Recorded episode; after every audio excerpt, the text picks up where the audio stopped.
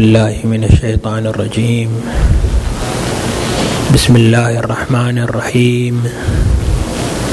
الحمد لله رب العالمين خالق الخلق أجمعين باعث الأنبياء والمرسلين وأزكى الصلاة وأشرف التسليم على النبي المصطفى. اللهم صل على محمد محمد وعلى محمد وعلى محمد. حبيب إله العالمين وعلى آله الطيبين الطاهرين الهداة الميامين. واللعن الدائم الأبدي على أعدائهم وظالميهم إلى قيام يوم الدين. السلام عليكم أخواني المؤمنين ورحمة الله وبركاته. أوصيكم ونفسي بتقوى الله عز وجل واجتناب محارمه. بسم الله الرحمن الرحيم. قال العزيز الحكيم في محكم كتابه الكريم بسم الله الرحمن الرحيم. والتين والزيتون وطور سينين وهذا البلد الأمين. لقد خلقنا الإنسان في أحسن تقويم. صدق الله العلي العظيم.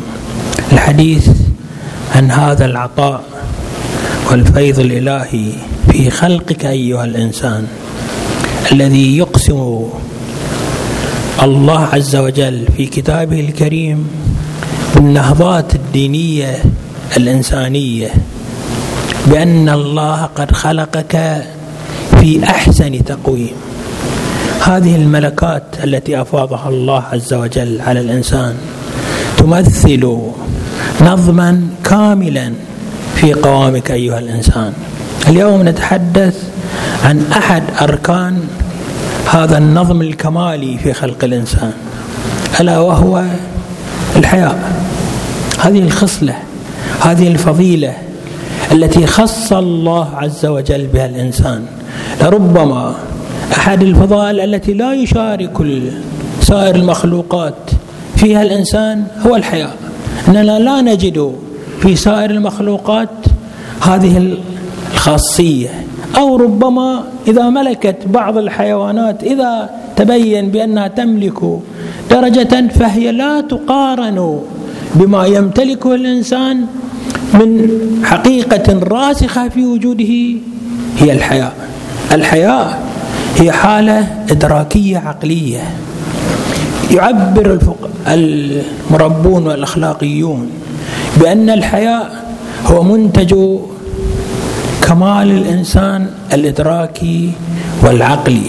الحياء هو خصلة كمالية أخلاقية تحجز الإنسان وتنفره من الوقوع في القبائح. ركنان أساسيان إدراكان أساسيان يمثلان معنى الحياة.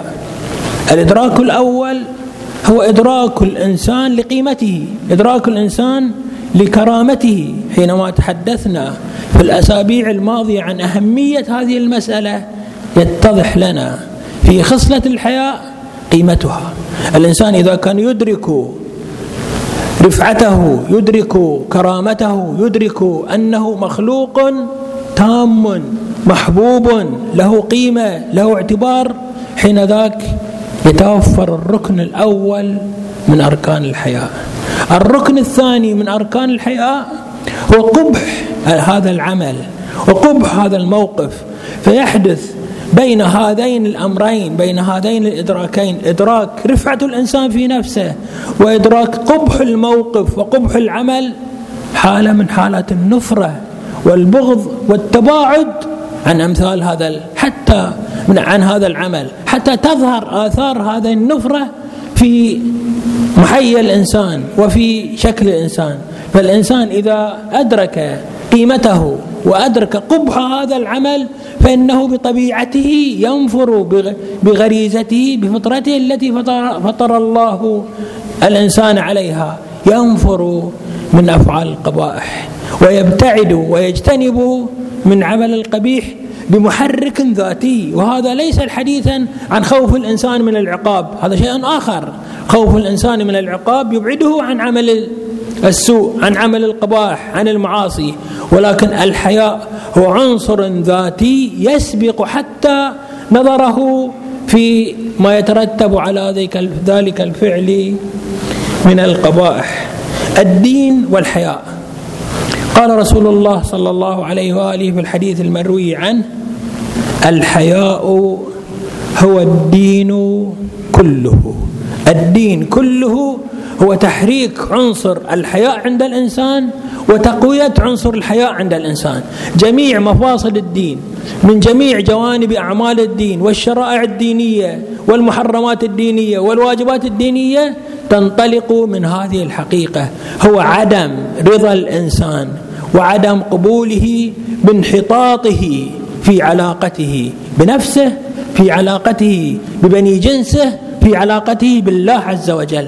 الحياء هو أن يترفع الإنسان عن ما يؤدي إلى الانحطاط وإلى السقوط وإلى حالة القبح الأعمال القبيحة التي يمكن أن يمارسها. ورد عن مولانا الإمام الباقر أو الصادق عن أحد الصادقين صلوات الله وسلامه عليهم أجمعين. كما نقل ذلك الشيخ الكليني في الكافي قال الحياء والإيمان مقرونان في قرن واحد. يعني مرتبطان مع بعضهما البعض لا ينفك أحدهما عن الآخر. فإذا ذهب أحدهما تبعه صاحبه. الدين في أصله قائم على الالتزام بمؤدى الحياء. بمقتضى الحياء بلوازم الحياء. وعلى العكس من ذلك إذا امتلك الإنسان الحياء حتى لو كانت عنده بعض الهفوات حتى لو كانت عنده بعض النقاص في جهة من الجهات فالحياء يستعيد للإنسان قيمته ودينه ورتبته وكماله. يقول الإمام الصادق صلوات الله وسلامه عليه بروايته عن رسول الله صلى الله عليه وآله أنه قال اربعا من كن فيه وكان من قرنه إلى قدميه ذنوبا حتى لو كانت النقائص تحيط به حتى لو كان عنده أخطاء ولكن إذا كان يحافظ على هذه الكمالات الأربع يحافظ على هذه الجوانب الاربع الأربع فإنها تستعيد له جوانب الكمال تعيد إليه دينه تعيد إليه استقامته. أربع من كن فيه وكان من قرنه إلى قدميه ذنوبا بدلها الله حسنات. يعني هذه النقائص يستعيد بها الإنسان كماله يستعيد بها الإنسان حتى تكون كل جوانب شخصيته كمال وحسنات. ما هي يا رسول الله؟ قال الصدق والحياء وحسن الخلق والشكر. إذا امتلك الإنسان هذه الصفات الأربع فإنه يستعيد جوانب الكمال في شخصيته. حتى لو كان هناك نقائص متعددة قد وقع فيها حتى لو كان هناك تصرفات خاطئة قد وقع فيها. ولكن الحياء وما معه من الصفات يعيد الإنسان كماله في نفسه. النقطة الثالثة أن الحياء عنصر مشترك بين بني الإنسان. بمعنى أن الدين حياء وبمعنى أن الكمال الأخلاقي من الحياء وبمعنى أن الإنسانية تدور مدار الحياء. ورد في الروايات عنهم صلوات الله وسلامه عليهم أجمعين أنه لم يبقى من أمثال الأنبياء يعني مما جاء به الأنبياء من الحقائق ومن القضايا الصادقة كثير منها قد تخلى الناس عنها ولكن بقي عند الناس بقي عند الناس شيء مما جاء به الأنبياء. ما هو؟ قال صلى الله عليه وآله لم يبق من أمثال الأنبياء إلا قول الناس إذا لم تستحي فاصنع ما شئت. هذه الكلمة التي يعبر عنها الناس. هذه أصلها نبوي أصلها مادة مما نزل به الأنبياء مما جاء به الأنبياء صلوات الله وسلامه عليهم أجمعين. ذهبت كثير من الحقائق التي جاء بها الأنبياء. تبخرت كثير من الأخلاقيات التي جاء بها الأنبياء. انحرف الناس عن كثير من الحقائق. بقيت هذه الحقيقة حية في قلوب الناس. وهي أن الحياء عنصر يحفظ للإنسان أقل درجات وجوده وإنسانيته. بقي أن نعلم أن الحياء هو في حقيقته آخر قلعة من قلاع الإنسانية. إذا انهارت ال... إذا انهار الحياء انهار الدين. وإذا انهار الدين انهار الخلق انهار النظام الأخلاقي في الإنسانية. وإذا انهار الحياء وانهار الدين وانهار النظم الأخلاقي عند الإنسان انهارت الإنسانية برمتها وعاد الإنسان حاله حال سائر الحيوانات المفترسة بل أشد فتكا منها.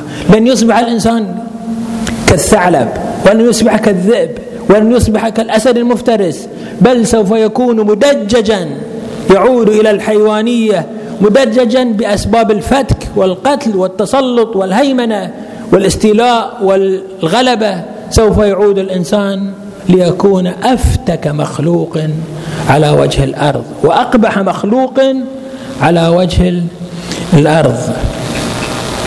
فقط يجب أن نلتفت إلى نقطة أن الحياء منه ما هو صحيح وهو الذي بنته الرسالات السماوية وبناه الخلق الإنساني القويم. ولكن هناك أحيانا نوع من المخادعة في معنى الحياء.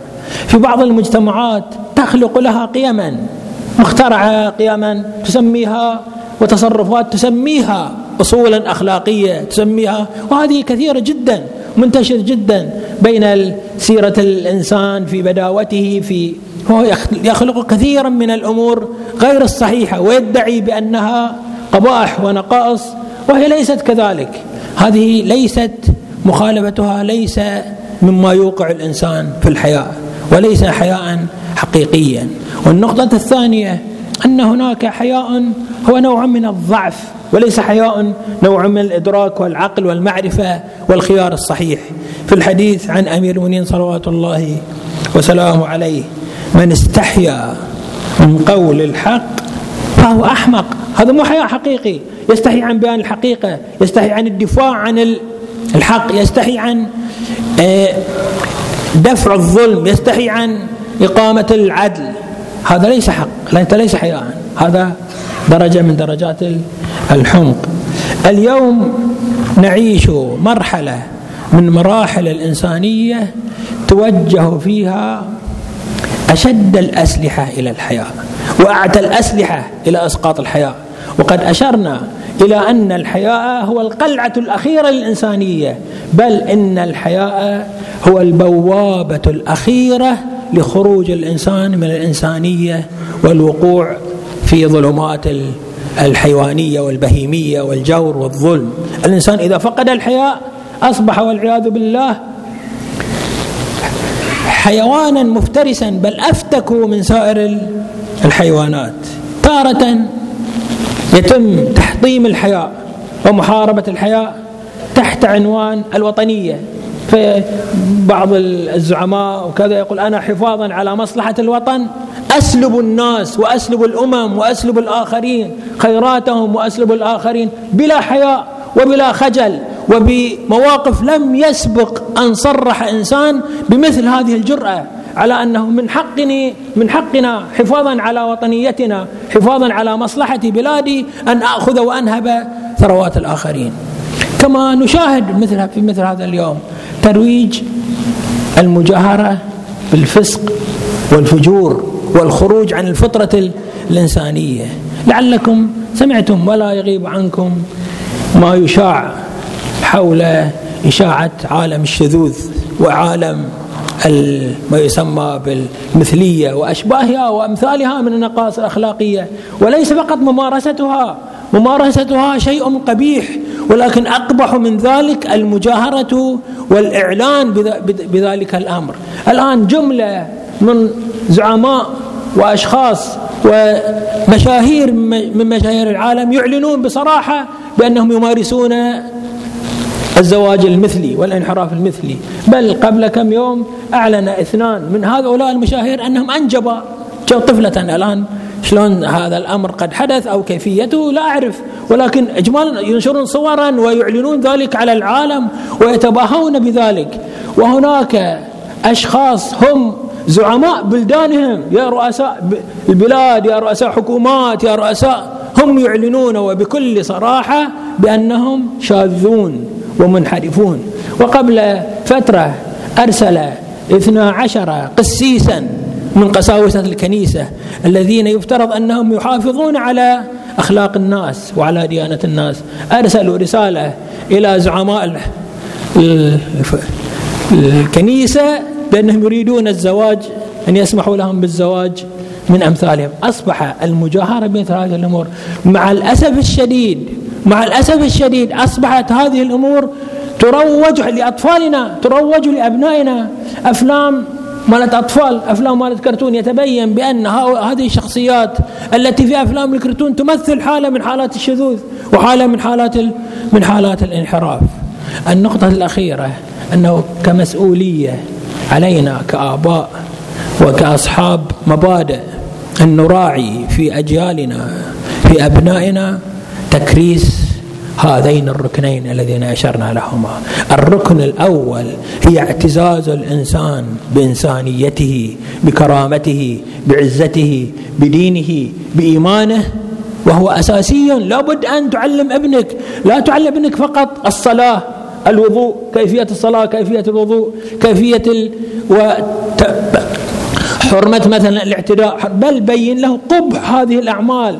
وسقوطها وانحطاطها وأنها حالة من حالات البهيمية حالة من حالات الانغماس في الانحراف وفي القبائح.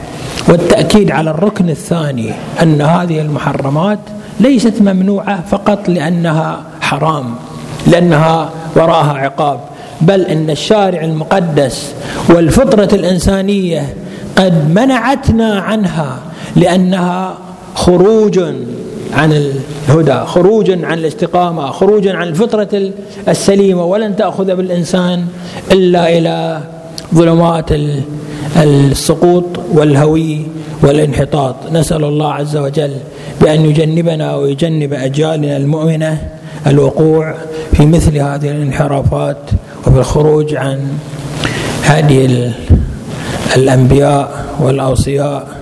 ورسل الله عز وجل وشريعة الله عز وجل. نحمد الله عز وجل ونشكره على هداه ونسأله أن يزيدنا ثباتا واستقامة. والحمد لله رب العالمين وصلى الله على محمد وآله الطاهرين.